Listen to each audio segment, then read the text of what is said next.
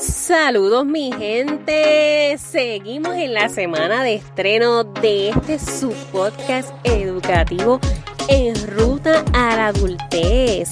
Les saluda su coach Lainey Porky, coach educativo vocacional y acompaño a jóvenes en ese proceso de tomar decisiones importantes precisamente en ese camino a la adultez tales como su elección de carrera, emprendimiento, manejo de finanzas, pero sobre todo a conocerse, descubrirse y maximizar su potencial, pues no hay nada mejor que un joven empoderado para convertirse en adulto próspero. Te quería preguntar hoy, ¿sientes que a diario el trabajo te está consumiendo tanto y tanto tu energía, tu tiempo, que no te da ni siquiera espacio para sentarte a hablar con tus hijos? Interesante, porque si tu respuesta es sí, quiero decirte algo muy importante y es que quizás te estás perdiendo de las mejores etapas, no de tu vida nada más, sino de tu hijo, de tu hija, de tu joven, de tu adolescente. Si estás dejando que ese trabajo te consuma tanto y tanto el espacio, que llegas a casa molesto, molesta, que llegas a casa agotado mentalmente, físicamente, y a la hora de sentarte ya con tus hijos a comer o a hablar, sientes que no das para más. No los estás ni siquiera escuchando porque estás tan debilitado emocionalmente que no rindes para entonces poder estar para ellos. ¿Qué sucede con esto? Mamá, papá encargado, cuando permitimos que el trabajo nos consuma al 100% nuestra vida, estamos dejando el resto de los factores de la rueda de la vida en cero. Los estamos dejando completamente alejados de nuestra realidad. Y para nosotros poder sentirnos completamente satisfechos, tenemos que trabajar con todos los factores que forman nuestra vida, con todos sus componentes. Seguro que sí. Yo sé que el dinero es importante para ti. Yo sé que trabajar es una necesidad. Yo sé que te importa el bienestar de tu familia. Sé que quieres darle lo mejor. Sé que quisieras que tus chicos estudien en las mejores universidades, que no tengan que trabajar a tiempo completo y sacrificar sus estudios por falta de dinero, que tengan la mejor posición económica en su vida, sin verse en necesidades o carencia de, recursos que son necesarios para precisamente vivir, pero si no aprendes a balancear una cosa con la otra, no estás haciendo nada, mamá, papá. Estás dejando que la etapa pase por tu vida y no estás viviendo la etapa con ellos. En la adolescencia y la juventud se pasan por tantos cambios al segundo. Y lo tienes que haber visto. Tienes que haber visto que hoy tu chica o tu chico amaneció en un ánimo espectacular, se fue a la escuela, lo viste motivado, motivado y tú, wow, excelente. Hoy desayunó, hoy se fue, listo para comerse el mundo.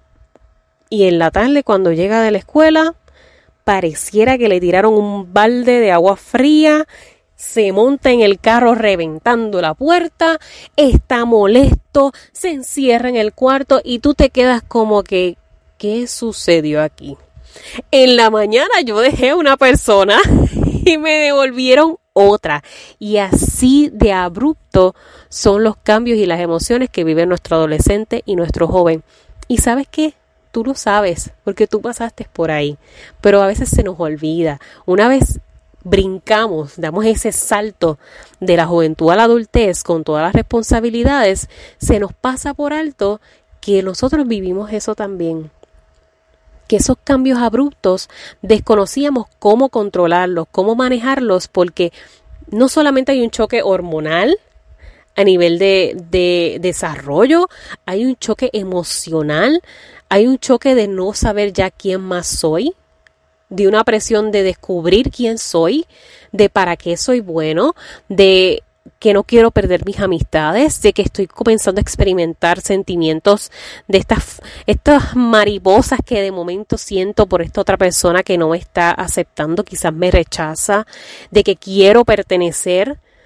Muchas, muchas cosas pasan por la mente de un joven y un adolescente. Y a nosotros se nos olvida. Cuando, cuando nos llegamos a esa adultez con todas estas responsabilidades que de momento el mundo te pone en la mesa, se nos pasa por alto que el chico nos necesita en esa etapa más que nunca, porque necesita un guía que esté dispuesto a escucharle sin juzgarle, sin señalarle. Y si yo permito que el trabajo me sumerja en ese mundo oscuro de responsabilidades y cuando yo llego a mi casa no realmente me siento a escuchar a mi chico y no solamente escucharlo, sino también a decirle, ¿sabes qué?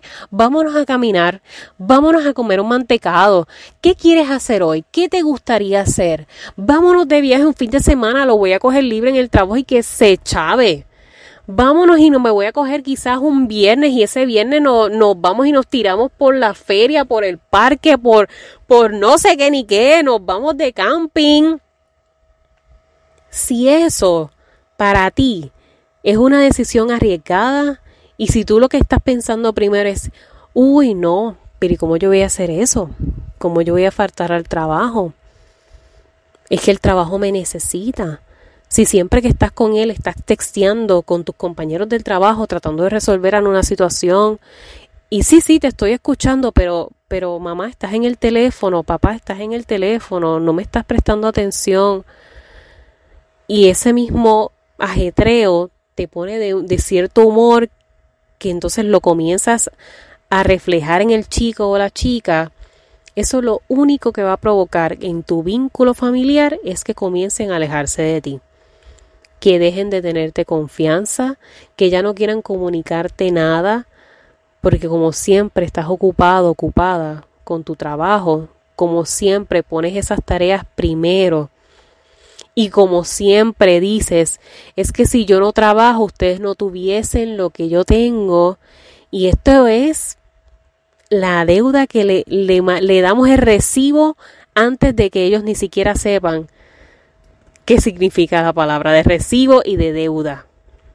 Y esto es, un, es un, una tendencia común cuando nos referimos a nuestros chicos. En un próximo episodio voy a adentrarme un poco más en eso de las cinco razones del por cual tu chico va a hacer lo que tú le pidas.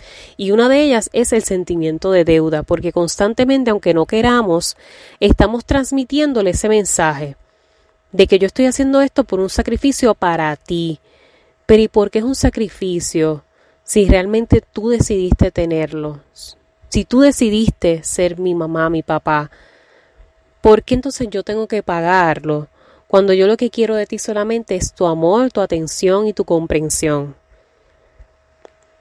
Mamá, papá, cuidado cuidado, porque sé que lo hacemos en el mismo proceso automático del día a día, del ajetreo, de las cosas que nos pasan y nuestras preocupaciones y, las enfermedades que quizás está sobrepasando algún familiar o nosotros mismos y, y las deudas que hay que pagar y los pendientes y lo otro y la comida y la compra y la escuela y los uniformes y la universidad y el carro y la casa. Seguro que sí, sé que sí son demasiadas cosas encima. Eso es completamente válido y aceptable, pero no dejes que eso te consuma el 100% de tu vida. En el escenario de coaching utilizamos una herramienta que se llama la rueda de la vida.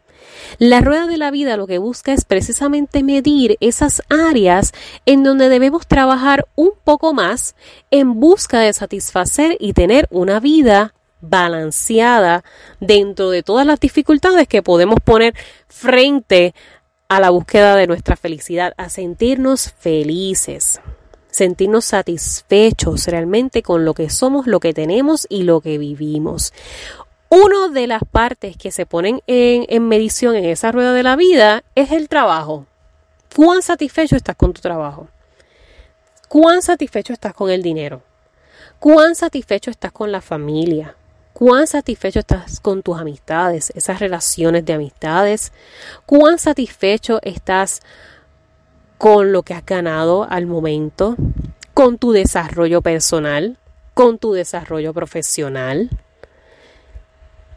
Todas estas partes conforman esa rueda y las vamos a calificar del 1 al 10, siendo el 1 la puntuación más baja y el 10 la más alta.